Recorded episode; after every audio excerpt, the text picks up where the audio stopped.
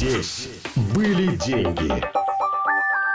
16 января вечером Олег зашел в бар в центре Москвы. Как он говорит, выпил один коктейль. И после этого не помнит ничего. Очнулся утром у себя дома, без телефона. В 20.56 я приобрел алкогольный коктейль, после чего проснулся дома на утро в 7.30. Из временного промежутка с 21.00 до 7.30 я помню только, как проходил через турникет метро «Чистые пруды». Дома в 7.30 я не обнаружил свой смартфон. Попытался войти в свой iCloud и посмотреть местонахождение смартфона, но пароль не подходил и восстановить, не имея номера телефона под рукой, я не смог. Важная деталь. Все банковские карты были при нем. Отсутствовал только смартфон. А дальше Олег начал обзванивать свои банки и с ужасом узнавать, что в одном из них у него кто-то через его личный кабинет вывел все деньги, а в другом банке, это Сбер, на него несколько раз пытались оформить кредит и в итоге оформили. И, естественно, быстро воспользовались этими деньгами. Плюс взяли еще один кредит на покупку дорогого гаджета. Позвонил Сбербанк, там мне ответили, что на мое имя взяли два кредита. Один кредит наличными 17 января в 00 0,30 на сумму 292 тысячи рублей. И второй в 10.30 это кредит, рассрочка у партнера Сбербанка. Купили от моего имени на сумму 82 тысячи рублей какой-то гаджет. До сих пор неизвестно какой. Итого Олега в общей сложности обокрали почти на 500 тысяч рублей. И все произошло буквально в течение ночи, пока он был в отключке. Мужчина подозревает, что его отравили. Он обратился в полицию, сдал анализы. Результаты еще не пришли. Зато позвонил оперативник и рассказал, что по данным с камер Олега встречали возле ресторана двое, которые потом и вытащили у него телефон. Механизм, как они украли через банковские приложения деньги, доподлинно неизвестен. Но пользователям, помимо самого смартфона, нужна была симка. Если телефон обычно защищен паролем, входом по отпечатку или Face ID, то сим-карту можно просто вставить в другой телефон. И потом мошенники получают смс с кодом подтверждения операции. Но нюансов может быть много. Например, чтобы взять экспресс-кредит, все-таки необходимо наличие своего человека в банке. Уверен гендиректор агентства разведывательных технологий «Эртехно» Роман Ромачев. Подобного рода преступления никогда не совершается без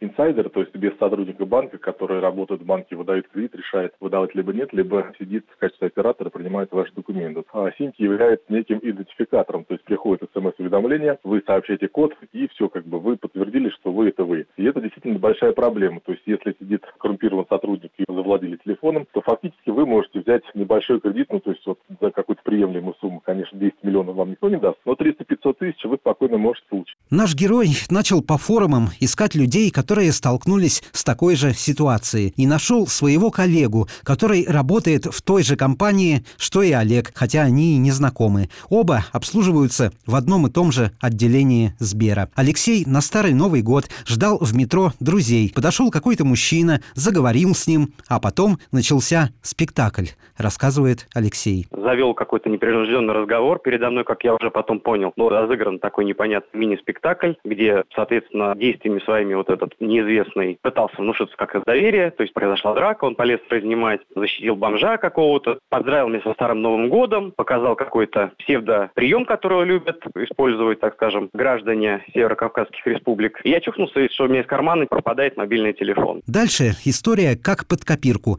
Тоже вывели деньги, тоже взяли кредит в Сбере, и в итоге у Алексея украли больше 700 тысяч рублей. И все тоже произошло очень быстро. К нему оперативно приехал наряд, сразу же отвез в отделение. И пока Алексей объяснял полицейским, что с ним произошло, его, как он с усмешкой замечает, продолжали грабить. Приезжаю домой, выясняется следующее. То, что с моего дебетового счета были похищены 32 тысячи рублей. Оформляется, опять же, онлайн-кредит в личном кабинете. Через три минуты тут же сумма поступает на счет. То есть, получается, я нахожусь в полиции, пишу заявление о краже телефона, а при этом получается, что мне продолжают продолжают грабить. Мы отправили запрос в Сбер. Деньги у наших героев выводили и из других банков, но именно через мобильное приложение Сбера прошли самые подозрительные операции. Цитируем весь поступивший в редакцию комментарий банка. По ситуации, описанной в данном кейсе, никаких нарушений со стороны Сбербанка нет. Процедура одобрения и выдачи кредита, в том числе онлайн, происходит при соблюдении всех процедур безопасности и идентификации клиента. Те же принципы безопасности и защищенности средств наших клиентов клиентов касаются и всех других сервисов банка. Детальная информация по кейсу является предметом банковской тайны. Мы можем сообщить ее клиенту лично или по запросу правоохранительных органов, с которыми Сбербанк всегда эффективно взаимодействует при подобных ситуациях. Не говорю сейчас о каком-то конкретном банке, но многие из них обычно крайне неохотно возвращают деньги. И кредиты, которые взяли на Олега и Алексея, им придется отдавать. Как минимум первое время, пока идет расследование полиции и внутренняя проверка самого банка. Ведь деньги были получены на лицо, которое по всем цифровым следам себя идентифицировало, ввело код из СМС, а наша симка — это почти наш паспорт. Ее покупают только по паспорту. Единственное, что можно попытаться сделать, это попросить банк до окончания проверки не начислять проценты на кредит, советует основатель и SEO консалтинговой группы VV Cube Вадим Ткаченко пока идет расследование и идет следствие, конечно, банки, по идее, должны эти деньги взыскивать с того должника, который эти деньги юридически получил. Один момент, который можно посоветовать, это написать заявление в банк с тем, что подано соответствующее заявление в правоохранительные органы и попросить до момента выяснения всех обстоятельств дела приостановить начисление процентов по данному кредиту. Можно ли застраховаться от таких происшествий? Ну, во-первых, наша уверенность, что отпечаток пальца или распознавание лица не даст злоумышленникам воспользоваться смартфоном, она мнимая.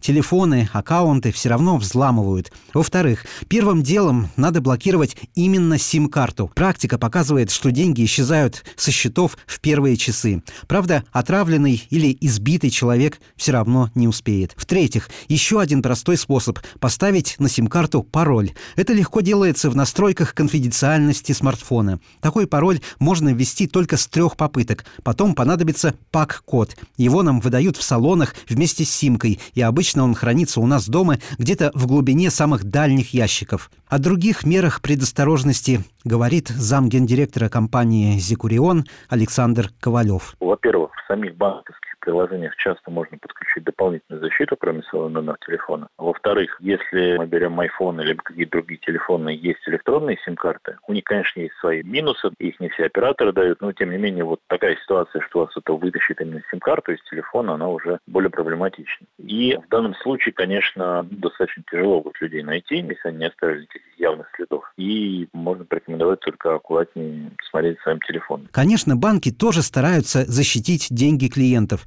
Недостаточно только украсть сим-карту и вставить ее в другой телефон. Приложение потребует либо логин, либо номер банковской карты. Но последнюю у отравленной жертвы можно на полминуты позаимствовать, сфотографировать и вернуть. Еще известно, что все наши персональные данные, в том числе банковские, легко покупаются. Журналисты не раз проводили такие эксперименты. Дальше нужно выследить человека и вытащить телефон, а потом вывести деньги на счет жителя какой-нибудь бывшей советской республики, который и знать не знает, что его данными кто-то воспользовался. Универсальный совет. Не стоит придумывать пароли, состоящие из даты рождения или имени. Они у нас указаны в соцсетях. Уверять отказаться от походов в бары не буду. Наши истории показывают, что все может случиться с человеком в трезвом уме и твердой памяти. И главное – беречь смартфон, в котором у современного человека вся его жизнь, в первую очередь финансовая. Иначе там, где еще сегодня есть деньги, завтра их не будет. Михаил Сафонов, Бизнес ФМ. Здесь были деньги.